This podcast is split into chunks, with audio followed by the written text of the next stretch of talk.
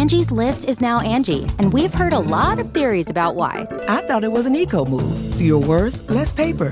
No, it was so you could say it faster. No, it's to be more iconic. Must be a tech thing. But those aren't quite right. It's because now you can compare upfront prices, book a service instantly, and even get your project handled from start to finish. Sounds easy. It is, and it makes us so much more than just a list. Get started at Angie.com. That's A N G I, or download the app today. Okay, it's time to commit. 2024 is the year for prioritizing yourself. Begin your new smile journey with Byte, and you could start seeing results in just two to three weeks. Just order your at home impression kit today for only $14.95 at Byte.com. Byte clear liners are doctor directed and delivered to your door. Treatment costs thousands less than braces, plus, they offer financing options, accept eligible insurance, and you could pay with your HSA, FSA. Get 80% off your impression kit when you use code WONDERY at Byte.com. That's B Y T E dot com. Start your confidence journey today with Byte. CarMax is putting peace of mind back in car shopping by putting you in the driver's seat to find a ride that's right for you. Because at CarMax, we believe you shouldn't just settle for a car, you should love your car. That's why every car we sell is CarMax certified quality so you can be sure with upfront pricing that's the same for every customer. So don't settle. Find love at first drive and start shopping now at CarMax.com. CarMax, the way car buying should be.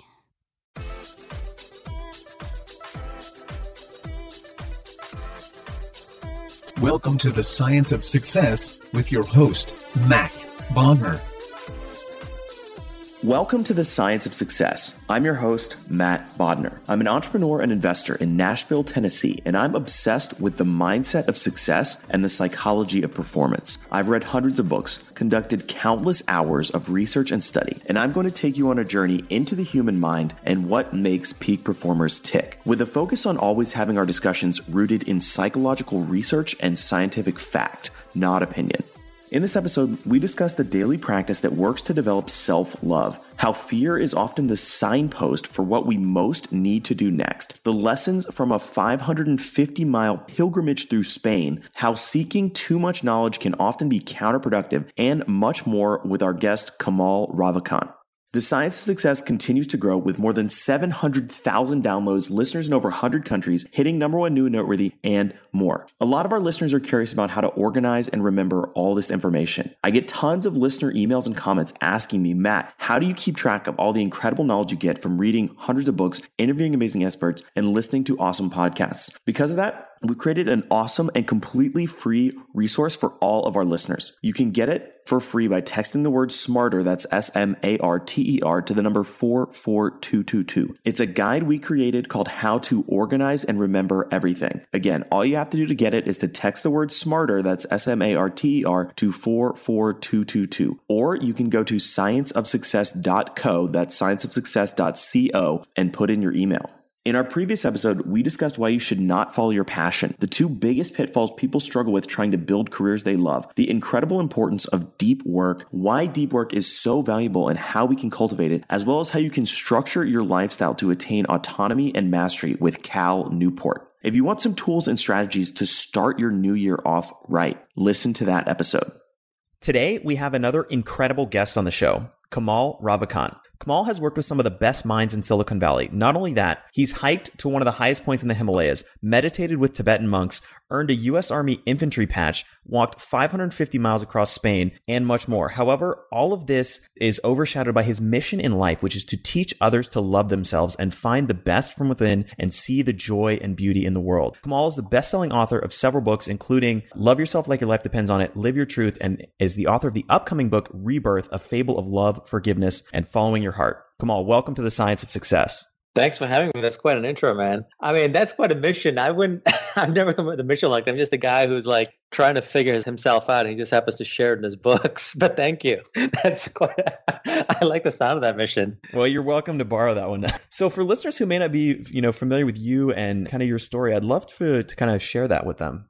Yeah, sure. Like I'm a former, you know, startup guy in Silicon Valley, and I, you know, obviously I was in the U.S. Army, and and I've just kind of like, you know, done my own thing, backpacked across the world, and those kind of things. But I think that the thing that I, you know, I believe I was put on this planet for was to write books and to write from the heart, which is something I've done for a very, very long time. You know, without ever getting published, with lots of rejection letters, eventually them getting better and better. And in the end, I self-published a little book on Amazon in 2011, no, 2012, sorry based on my experience in 2011 when everything fell apart and I fell apart with it, and how I got out of it by working on my inner self. And the book's called Love Yourself Like Your Life Depends on It. And that little book that I put out within a month with no marketing, because I literally hid, underneath the table after I put it out, I was terrified of, you know, destroying my career in Silicon Valley. Instead, it was the number one self-help book on Amazon within a month and has gone on to be one of the best selling books on Amazon four years in a row.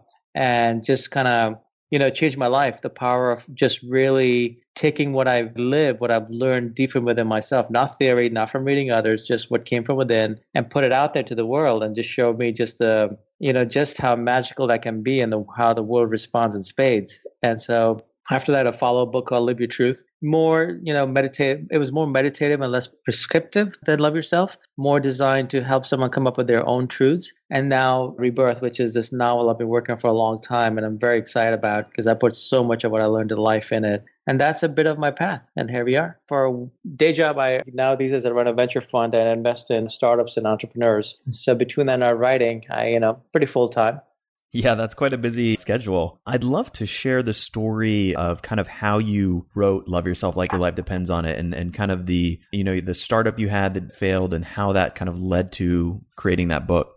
Yeah, you know, it's it's funny. I was in a I was in a TV show a couple of years ago. I was talking about this. This is because of Love Yourself, and I was talking with the host, and he's interviewed like heads of state and so forth. You know, he's a very successful guy. And in between the break, we were talking about something we both noticed, which is that you know, everyone we know that in our life that we consider great went through some sort of a fall. It's like almost like you have to go hit bottom until it's to realize what you're made of, and then you rise, and that's when you really start to shine. And I think for me, my what happened was when my last company that I built, I'd self-funded for several years and it was doing really well and it blew up and I lost everything. And in the, in the process, I kind of lost myself too. And I was really sick and depressed and suicidal. And until one night I decided I couldn't take it anymore. So I got up and I made a vow to myself that I would actually just focus on loving myself. That's it. That's the only thing I would do. And don't ask me where that vow came from. It was like one of those moments where you step, you know, you get out of bed and it's like, I'm going to get out of this. I'm going to die trying. And then I set out to figure out how to do it. And I was sick and by myself anyway. So I just worked in, inside my head. And what worked, I went deeper. What didn't, I threw aside. I mean, I had no preconceptions of what was theory or not. I only cared about what was what would work because I, I needed to save myself. And you know, within a month, I was a completely different place by doing this. And out of that process, I developed a practice of what was working that I would do daily and my life just got better and better. So eventually I would tell people about it. They would do it. It would work for them. So eventually enough people were like, listen, just write this down. You need to share this. So I did more to shut them up and not have to tell the same story again and again. And so I worked very, very hard on that book to really fundamentally just make it about the simple things that work and take out all the fluff and put that book out. So, and that's the story behind the book. So, what is the daily practice that you developed? Well, the daily practice is a combination actually. The reason why I wrote in the book rather than the blog post because it's, it's not just a formula, it's also the feeling around the formula, the thinking around the formula, which is why it's in a book. And there's chapters that deal with fear and chapters that deal with other things that come up and just doing the formula. But the formula itself is basically, you know, I start with the very basic things of just, you know, neuroplasticity, as you know, like neurons that fire together, wire together. So using that and the concept of light and emotion and really creating feel a certain kind of feelings with myself using a particular thought pattern of loving myself. And then a meditation i started doing like a seven minute meditation purely based on those principles. And then same thing to do it by looking myself in the mirror doing that. And ultimately when i was better and i was out in life and dealing with people and their you know some their people's negativity as you come across in, in life you know like certain things i would ask myself that would snap me out of engaging with the negativity and keep me in the state that I had worked so hard to build, which is very, very important because it's very easy to get be, become reactive and get sucked in by life. And you know, honestly, I still do. I notice when I'm doing the practice hard, like consistently, I don't. But when I get lazy, because I do, and I get slowed down, I get caught up in life and work and so forth, my life starts to show, and so I go back on it. Practice fundamentally is a mental loop you know, it's a meditation. It's the same kind of mental loop and meditation combined with using a mirror in, into your eyes and then fundamentally questions you ask yourself. And they're very simple. It's not like you got to spend the entire day doing them. You know, like I spend maybe 10 minutes a day doing it max, right? But it just, it's like go to the gym. The fundamental thing I learned, and I think that I shared in the book was that listen, you know, everyone says love yourself. Your mom says that to you. Like, I mean, it, there's, there's nothing new about it. The only thing is, I came up with a systematic process that I used on myself and it worked. It's like going to the gym. It's like eating healthy. You know, like if you want to be fit, you're going to go to the gym regularly if you want to, you know, you're going to eat healthy consistently. You may have days off or you don't, but over time, consistently. Otherwise, your life will show. And same thing if you want to, you know, become a person who's fundamentally just walking around with a sense of self-love for themselves. We have to work on it. We have to work on it consistently. I don't know why our minds have this pattern of going towards a negative, but they do. So what I rather try to figure out why it's negative, I just screw it. I don't care. This is how it is. Let me focus on how to get to the positive. I think that's so important. And, you know, we often have this, this evolutionary bias that's been programmed into our brains to think about mm. the threats in our environment and survival all the time. You know, you weren't evolved necessarily to be happy and fulfilled. You were evolved to reach a reproductive Survive. age. Yeah, exactly. Bingo. Survive and reproduce, right? And like every twig snapping was, you know, was danger. Yet modern society you know, a twig snapping could be like someone leaving an online comment or a bad tweet or election result or anything, you know. So we're not designed for the modern world. So I think we have to actively work in our inner self. You know, like the best piece of advice I ever got in my life, which ultimately which I based everything on was this one sentence. Life is from the inside out. So what I decided was when I was in the so at the bottom that I was only gonna work in the inside. And you know what? It transformed everything when you work in, you know, there's something I fundamentally believe in now, you know, is like when you work in the inside, as the inside shifts, the outside shifts. There's like direct one to one correlation. And it's like stuff that I couldn't even predict that would happen. So, like, for, you know, one can say, okay, you know, if you become a better inside, you take better actions, you're, you know, you're, you're a better person, so forth. Yes, true, all that happens. But then things also happen that you have no control over that for your benefit. That I don't know why it happens, but it does. It's consistently happened for me every time I do the practice. And notice I call it a practice. You know, it's gym practice, it's football practice, whatever. It's practice. You do it consistently. That's the key point is that it's not something you can just do once or twice to kind of you know, snap no. out of a funk or a depression or whatever it is. It's something that is important to do every single day, ideally. But if life gets, you know, super busy multiple times a week on a regular basis. Yeah. I mean, ideally, you know, daily, you know, like for me, life just zings when it's daily. It starts to silent a bit when it's not. And, you know, and of course, over time, it also shifts your inner state. So, like, I've never been as down as it was back then you know things happen like people die. I've had friends die you know and and that's life. You can't and you should feel you should get sad. I mean if you don't there's something wrong. But yet this practice has become my foundation. This core thing about loving myself has become my foundation. I mean, think about it there's worse foundations to have you know than loving yourself. If you know if you're truly loving yourself everything you know ultimately works itself out. One of the things i believe is like you know we have to start from within first on ourselves first because that's actually it naturally then ripples over into our relationships and our life versus if we try to i think a lot of you know like modern society love someone it actually comes out of it's a place of insecurity. That's not love. Love is wanting best for someone whether they're with you or not. And let me tell you it's hard for me as well right? But like if you love yourself truly it's far easier to love others. There's a very interesting correlation there and I'd love to to kind of dig in and, and understand how you define loving yourself because I think it's something that you know I think you and I and many listeners may kind of intuitively grasp it, but I, I can definitely see somebody listening to this and thinking, you know, that seems kind of egotistical or selfish, and, and I don't think it's that at all. You know, it's actually interesting. Uh, someone pointed that that out to me once, and I thought about it, and I thought, okay, here's what's egotistical and selfish hating yourself because that's real uh, you know being self-absorbed just saying negative things to yourself. That is selfish because you know what? It makes you worse and it makes your relationships worse and makes the world worse. That is the ultimate selfish thing one can do.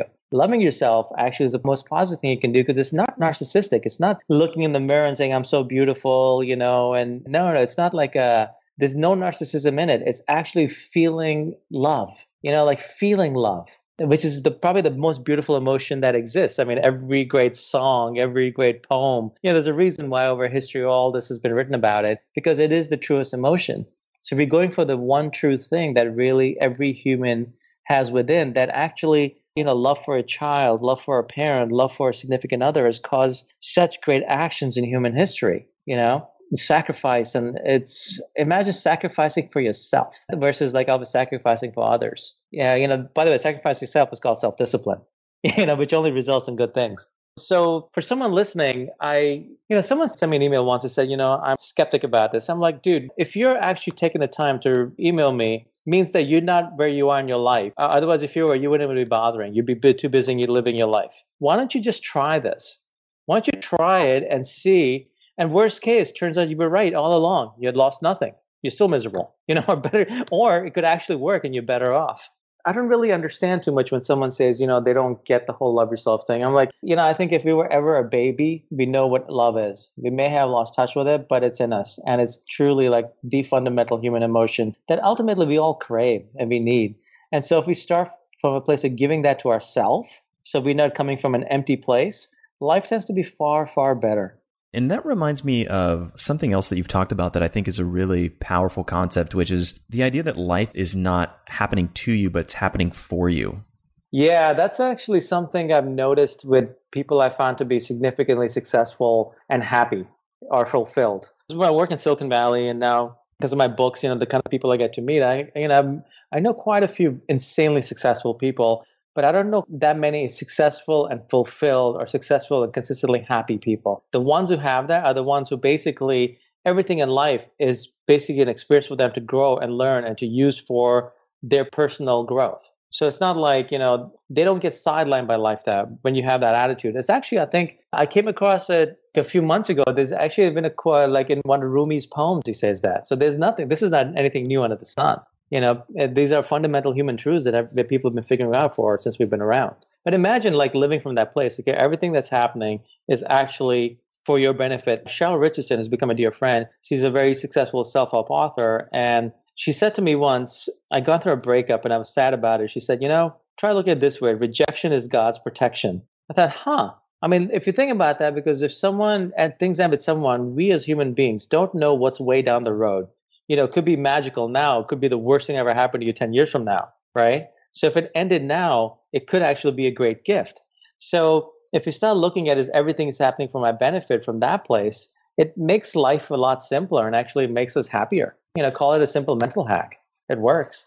Yeah, that's so powerful. I love that phrase. Rejection is God's protection. I think in many times looking back on my life, there's so many things that I desperately wanted or wished would happen. And the yeah. fact that they didn't happen was the best thing that could have happened to me. Yeah. I mean, like, look, I was writing for over a decade obsessively you know, teaching myself, reading the great authors at night after work and on the weekends, just writing, rewriting, you know, sending out material, getting rejection letters. And the rejections hurt. I remember I would be depressed for a week or two. Then I would think, okay, I'm going to be a better writer and I'm going to work harder. Then next round and get more rejection letters. But you know what that gave me was over a decade, I became a way better writer because of that. That allowed me to be the kind of writer who could write Love Yourself and take his ego out of the way and just write only every word that mattered, cut everything else out if I hadn't gotten those rejections for a decade, I couldn't have written Love Yourself. I would have written like if I had gotten like published early on, I'd be writing just really clever dribble. You know, it's very easy to write clever stuff. I mean, I do it all the time, and I then I throw it in the trash. You know, because I know now how to write from you know pure from the heart. But that took a lot of time and a lot of work to get to that place. That was all because of the rejections.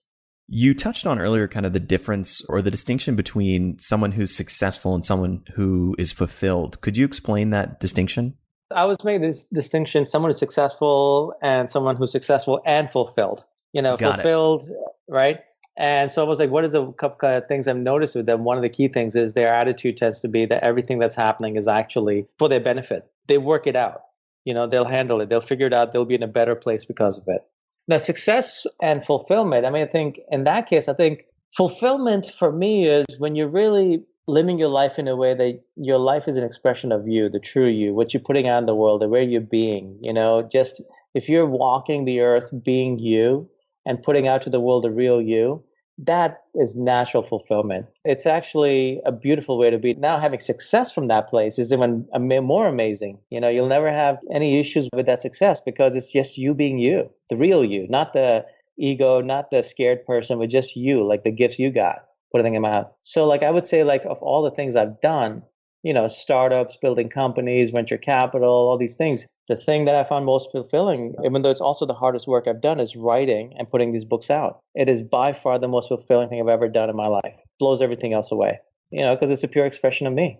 One of the things you've talked about is the idea that if something scares you, there's magic on the other side. yeah. I'd love um, for you to kind of explain that.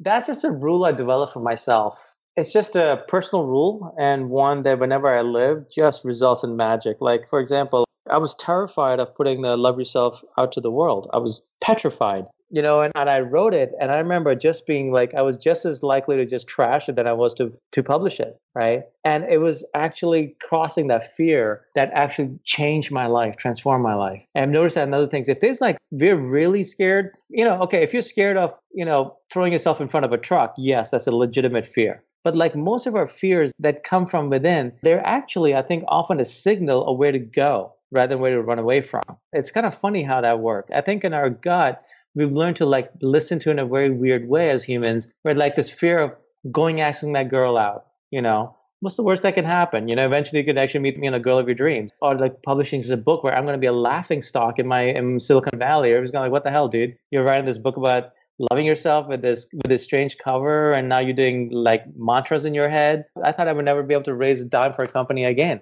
You know, but by doing it it changed my life. And like so many ceos i've met like tell me how it's transformed their lives and made them better. That was a huge thing. So it's almost like i look at life as a cliff. Life you know these things in life is it's a cliff you're standing on and we're waiting to jump. And we think you know we're going to jump when there's after our wings grow. The irony is they never will. We have to actually jump and somewhere along the way while we're falling is when they grow. Because it's like life tests us. Like i think life gives us more than we could ever ask for but we have to step up. It's just life that requires us from off us and I think that's fine. I think that's a fine deal. I love the the phrase that you use that you have to take a leap before you can sprout the wings. Yeah. Yeah, it's like you know in startup land we talk about like a building a startup is like building a plane while on the way while you're like falling off a cliff. You know, so like this is just you do without knowing what you're doing. You just got the pieces, you jump and you try to build a plane and fly before you hit the ground. What I've learned is just overall in life, like in anything, the great things come from taking risks, like the real risks, not like stupid risks, but the real risk from our heart that there'll always be fear. I don't think we can overcome fear, honestly. Fear,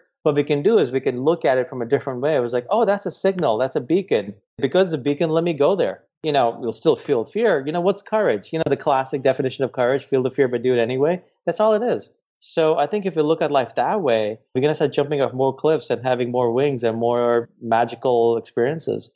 It's such an important point that fear can be an indicator. You know, I think one of my favorite kind of quotes around that is the idea of what we fear most is what we most need to do. Ah, I didn't know that, but I love it. I love it. It's so true, man. Like all these things that the poets and writers and philosophers said for us how many centuries, they say the same thing. Time to actually just, you know, we can either learn from our own experience by making the mistakes or we can actually really pay attention and just do it. I'm a big believer in like rather than just going to every seminar and reading every book, you know, and you know, like it's not gaining knowledge that it makes us better. It's actually applying knowledge that makes it better. And even more than that, there's too much knowledge out there that if we try to apply it, we'll never go anywhere. So just pick one specific thing that feels right for you and go all in. So for me, it was loving myself. I went all, all in. Writing went all in. You know, when you go all in, I'm not saying it's easy along the way, but it actually shifts things and it transforms your life you know so it's like it's not knowledge that matters it's like practical application of specific knowledge that matters. It's amazing how much wisdom both sort of from a productivity effectiveness standpoint but also from a spiritual standpoint.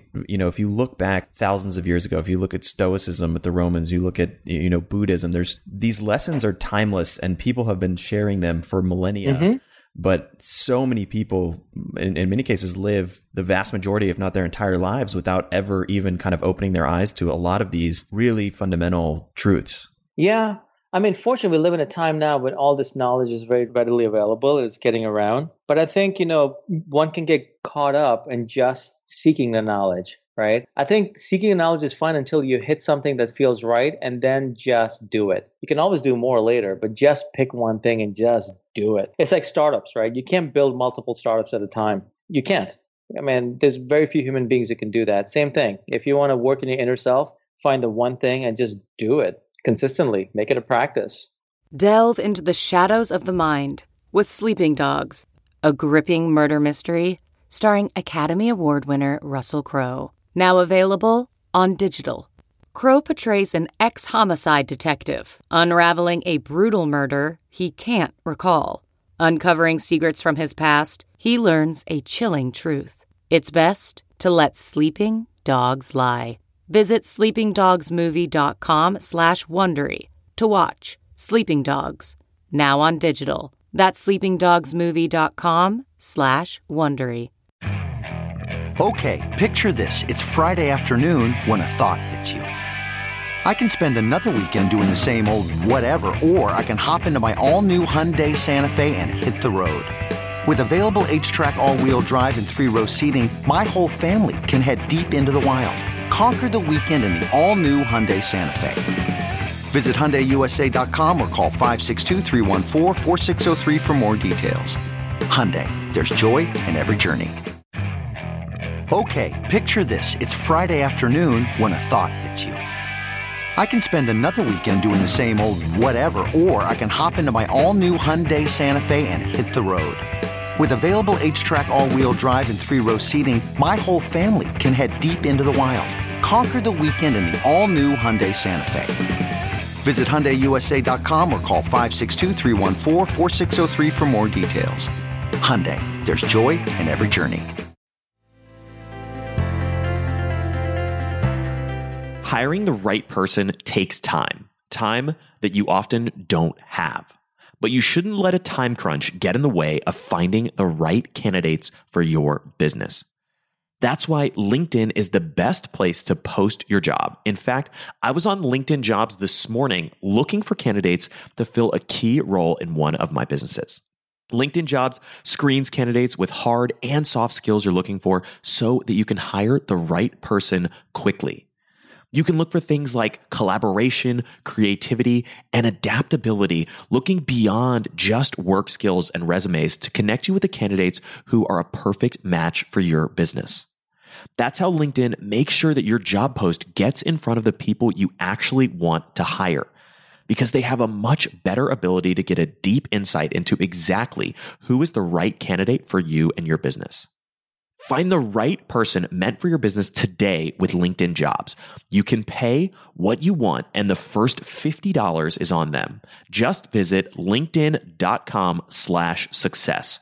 Again, that's linkedin.com slash success to get $50 off your first job post. Terms and conditions apply.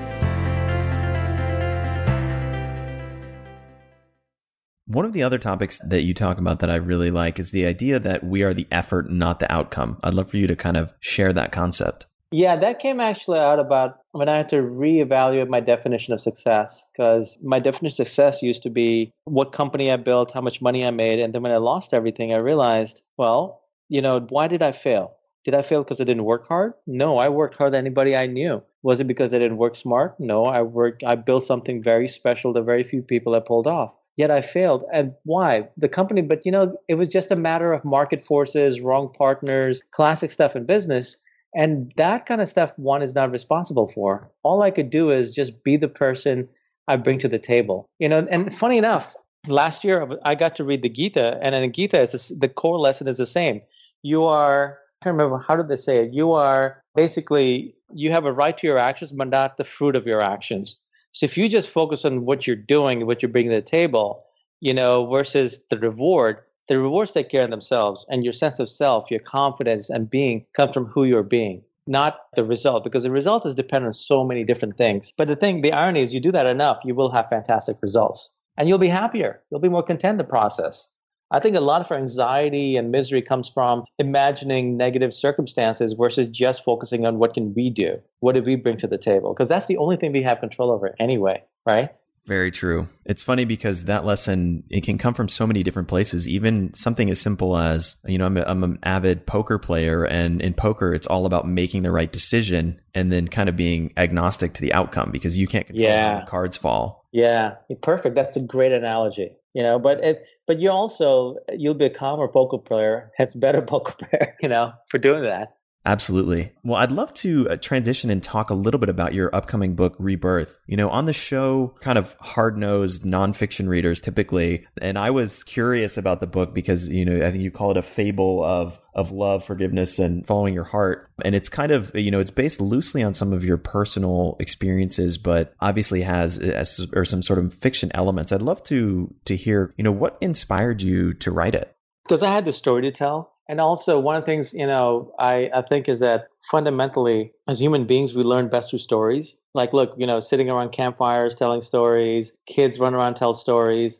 And I remember reading a theory on evolution once, and what actually set us apart from Neanderthals was the fact that we could communicate in a way and create stories and tales that allowed us to gather together, versus they could never get. They were always scattered, and we were gathered in higher numbers. And so, you know, and I think stories fundamentally make us human that's how we pass along wisdom and knowledge. I want to take so many of these different things I've learned personally from my life and seeing, you know, and people's lives that I think that I really admire and put them in a story in a classic journey where I layer them in and the themes keep on coming and going in this resolution so that by the time someone's done reading it, these things have naturally been woven into their psyche. So that naturally are, you know, like have learned about these concepts and also some hopefully about some of the practical ways to like live these concepts. So, which is why I set out to do this. Trust me, it's way harder to write than nonfiction. My God, it's oh, I, mean, it was the hardest thing I've ever done. Creating all these characters with like all this different dialogue, and you can't make it. You can't make dialogue exposition where someone's giving a lecture. You know, human beings don't operate that way. So to create this journey of this guy walking through Spain and the people he meets along the way and their conversations and how he transformed, the goal is also for the reader to subtly transform and learn these lessons. So that's why I set out to do this. So it's not exactly your classic fiction, but it's not your classic nonfiction either. I think it's a hybrid. And I think for what I wanted to do, this served it best, which is why I set about to do it.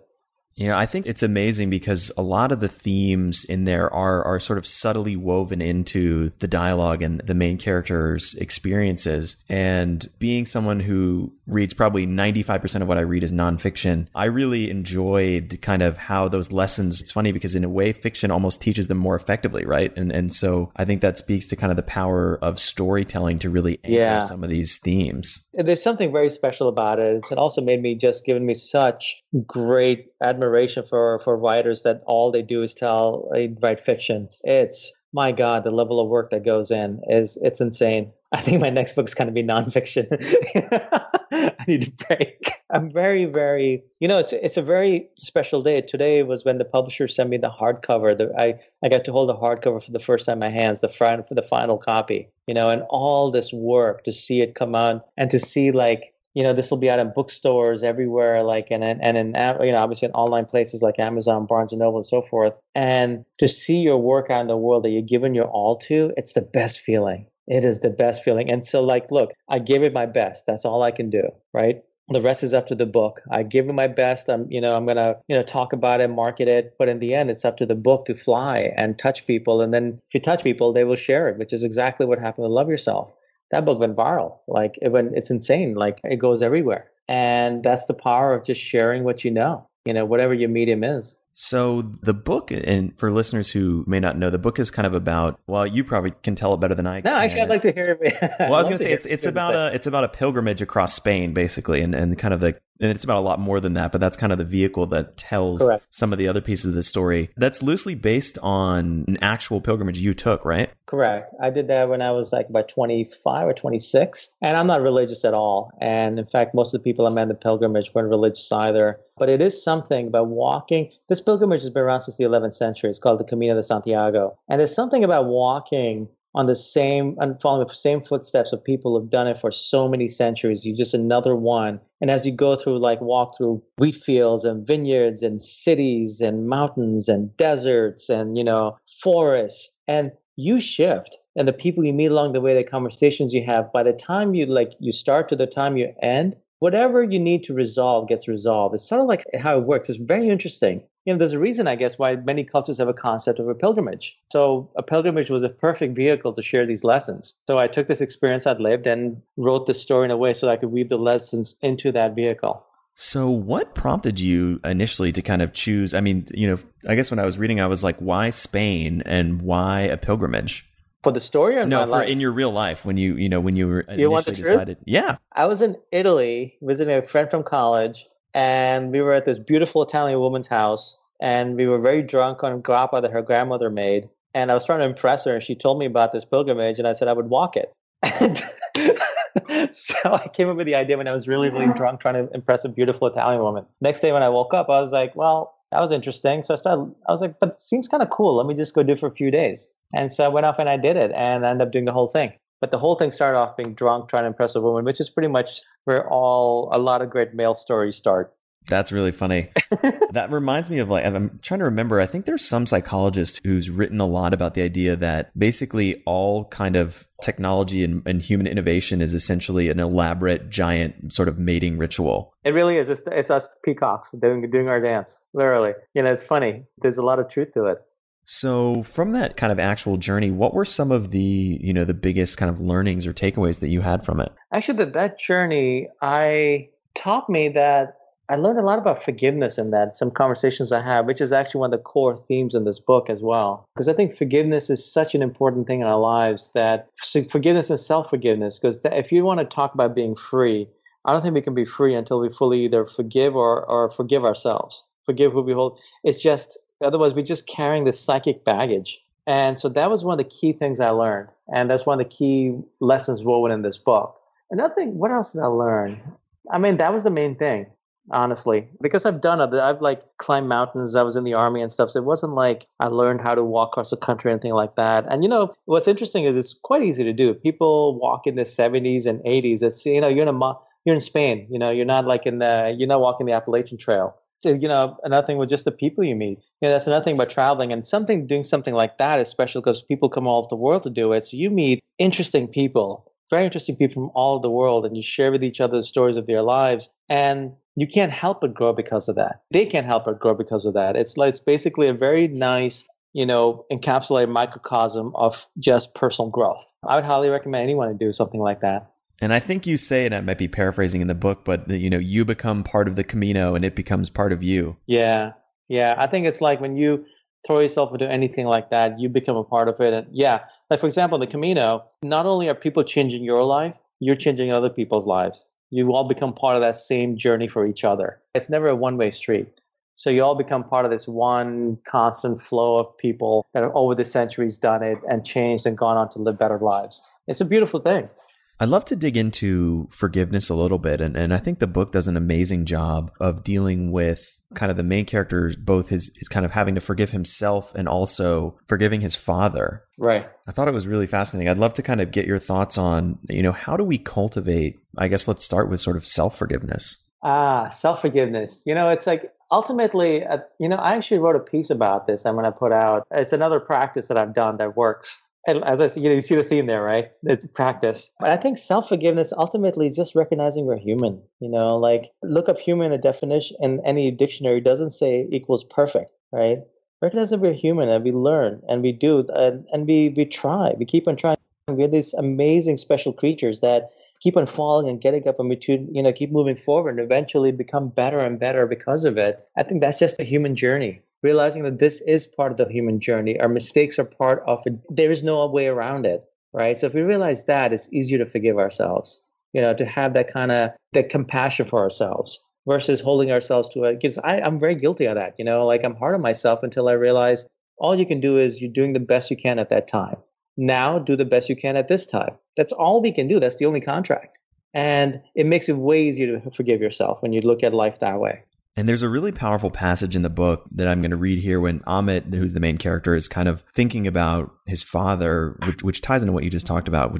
He says, He was not a saint or a monster, just human, with all his faults, dreams, hopes, and desires, a human being. You know, yeah. That I think Yeah. that perfectly kind of encapsulates that. And for me, I felt like that was kind of a, a powerful passage in the sense that it just really simply captured the fact that we're all human. And, you know, despite despite the the flaws and errors and the mistakes that we make and, and that others make, you know, behind that there's something that you can always find a way to forgive somebody. Yeah, yeah. And you know, like forgiving doesn't mean, you know, forget and go run right back. Forgiving just means making that fundamental shift of understanding inside yourself. Ultimately, all it's all from within. forgiveness helps you more than it helps anyone else. You know, forgiveness is just like basically a burning inside you that you just need to, you know, let go of and it goes away. It's all within. That's the irony. Like it's like to forgive someone else is actually just helping yourself. You know, we all have to go through a journey of forgiveness. Sometimes it takes a while. Like Amit has to go walk in this pilgrimage, the lessons he's got to learn, which lead him to forgiveness. You know, I think we all do that in our own way. And that's all fine. It's the human condition, it's the human journey. The beautiful part about that is that the research and the science in psychology shows that forgiveness is incredibly powerful. And not only is it associated with sort of brain states that are, you know, more beneficial to thinking and having more cognitive ability, but they are also associated with longevity, happiness, all kinds of outcomes. So forgiveness is, is, it's not just woo woo. Yeah. It's actually really scientifically validated and incredibly powerful. I totally agreed. Like these emotional states inside of us, you know, they create, I mean, the mind body connection. At this point, if someone doesn't know it, they must have been hiding under a rock somewhere. It's true. I mean, you look at, look at data, you can look at your own life. And it's if you do it for yourself, ultimately, you know, the people around you in the world is better. So there's nothing selfish about it. One has to work on themselves first and work on forgiveness and self love, the very core, core things that matter. One of the other kind of lessons from the book that, you know, sort of emerges as you're reading it is this phrase that Amit learns from, I think, a, a French woman that he encounters. I might be, I might be messing that up, but it's mm-hmm. basically the question of if I love myself, would I do this? Right. It's a, if I love myself, what would I do? Yeah. And that like to incorporates it as, you know, incorporates some of the stuff I learned on loving myself into the book. Mean, how could I not? Right? It's such a core lesson. But that he uses that simple question to actually guide him forward in the journey, and which is just a metaphor for guiding yourself in life and a place for making from decisions. And what I love, what I found very powerful when I came up with that question for myself was I never said because I love myself or when I love myself. I say if I love myself. I mean, if means, you know, so let's go from there. If I love myself, what's the action I would take? That simple. Anyone can answer that question. Otherwise, we'll get stuck in, oh, I don't love myself yet, or, you know, so forth. So that if statement is very powerful and it's actually very freeing. Yeah, I think the if is what makes that statement so powerful. It lets you, and it kind of takes your mind off the hook from dealing with whether or not you, you know, feel like you love yourself, et cetera. And it kind of opens a new pathway of possibility for thinking about and cultivating self love. Yeah, yeah. And I think that if thing is what, you know, is part of the practice that I, that, you know, I was like locked in my room coming up with. And that actually really helped me a lot because I didn't start off like myself. I, I, I hated myself. I didn't really believe in the word love. You know, I kind of laugh at that now, but really, I used to be the guy who would say, "Oh, I love this pasha," you know, whatever. Like I started from the opposite place, you know. And if anyone can like end up, it shocks me that where I've ended up, you know, where I feel about it now. But starting from an if place gave me the freedom to because there was no having to prove anything. If, okay, if I did, what would I do? Well, I would do this. So why don't I do this? Yeah, that's simple. The funny thing about the power of the word if, and, and we've talked about this in previous episodes of the show where we dig into limiting beliefs and how to overcome them. And using if statements like that are a great way to kind of trick your subconscious and sidestep the resistance that you feel yeah. to imagining yeah. new possibilities and, and kind of blowing apart some of your limits. So it's it's really, really powerful and a great tool. And it, it's something that's so simple, but just that simple turn of phrase can have a massive impact. Yeah, yeah, I think like I remember I was on Facebook and I heard some someone had quoted Tony Robbins and said the quality of your life matters and the quality of your questions. But huh, okay, I get it. You know, I'm kind of doing that with this question, and it's a transformative question. And one just asks themselves and their actions, it'll transform your life. That alone, that simple one alone. And, you know, in Rebirth, in many ways, Amit kind of goes through the process of kind of changing some of the questions that he's asking about, yeah. you know, goes sort of from why is he suffering to what can he do about it? I think that transition is really powerful in, in terms of kind of internalizing that lesson when you read that story. Yeah, I mean, that's the beauty of writing fiction. You can show the growth, you know, and show lessons through growth. That is what makes storytelling special it's funny i said it a little bit earlier but like as a nonfiction reader i kind of went in very skeptical of, of kind of what is this going to be about and what am i going to get out of it and i was amazed how much i took from it and how relevant it was to some of the struggles i've dealt with in my life and, and some of the challenges i've had and and it was really powerful for me to read the book even though you know it was it was a fictional story that has kind of didn't seem like it had any sort of relevance to what i was thinking about that's beautiful. Thank you. That's what I was going for. Thank you so much. So for somebody who's listening to us and wants to kind of take, you know, a first step or or some kind of action to implement some of these ideas, what is one sort of simple piece of homework that you would give them? Well, let's just stay with what we were talking about. That simple question start asking yourself that you know in your actions. Like for example you know in simple things as eating or you know working out versus not working out or you know interacting with someone in a negative versus a positive state. If i love myself and you know when i say love i mean like truly love like the way you love a parent or a baby or even a puppy like the way pup- the puppy loves you like true love for yourself. If i truly love myself what would I do? Answer that question and then go live from that place. That alone, I think your life will be amazing. Just take that, you know? Simple but not always easy advice. Oh, of course. it's, it's, it's, that's why it's a, it's work, you know, like no, you know, no one I've met in my life who's ever done anything of value or significance has ever, ever not put in the work. And I think truly the thing that we should work on the most is ourselves. Because when we're better, the world is better, our life is better, everything's just better because of it. You know, the classic ripple effect. So yeah, yeah, not easy, but that's not, not necessarily that hard either. There's no, you don't have to burn any sage. You don't have to do any, like, you know, go across, the, uh, go walk across the country. Just ask this question and, and throughout actions in the day. Ask yourself twice a day. That's two more times your actions will be better rather than before they would have been, you know? So, for listeners who want to learn more or find some of these resources, where can they find you and the book online? Well, they can find everywhere, I've set up a, you know, like a special page for the book. People can learn more about it. It's rebirthfable.com and they can just go there and, you know, learn more about it and see where it's available. And it's going to be in, you know, everywhere starting January 3rd. Yeah, that's the best way. You know, I figured that's a simple enough URL for people to remember. And it also captures the book, Rebirth Fable. It is a fable because I wanted I wanted it to be like a journey that transforms a reader just as it transforms the main character right? I don't like reading just drama and all that. In the end, you're just all tightly wound up and stressed, you know. So I wanted this to be something that creates just a shift inside, and fables do that. So you know, just go to rebirthfable.com and you know check it out, and I hope you know you enjoy it. You know, I just wanted to say thank you so much for being on the show, Kamal. The book, it was really impactful for me. As I said kind of before we started recording, I was, you know, brought to tears at a few pieces of the book and, and I thought it was really, really powerful. So for listeners out there who are thinking about it, I highly recommend checking it out. It's a great book and, and it shares some really, really valuable lessons. So thank you again for being on the show. It's been an honor to have you on here and we really enjoyed it. Oh, the honor is mine. You know, really, you know, I'm so lucky I get to share myself with the world through, you know, experiences like this. So, no, truly, thank you.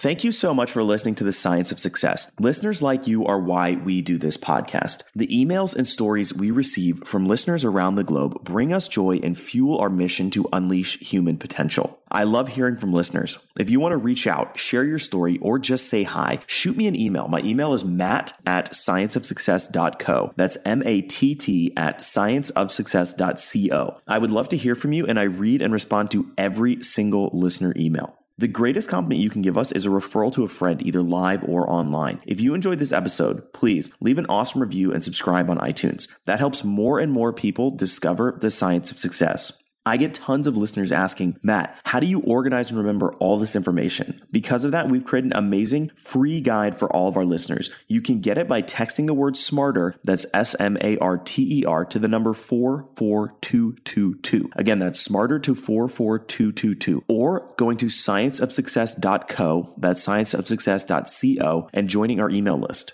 If you want to get all this incredible information, links, transcripts, everything we talked about, and much more, be sure to check out our show notes. You can get them at our website, scienceofsuccess.co. Just hit the show notes button at the top. You'll get everything we talked about in this episode. And if there's previous episodes that you enjoyed, you can get all the show notes from those episodes as well. Thanks again, and we'll see you on the next episode of The Science of Success.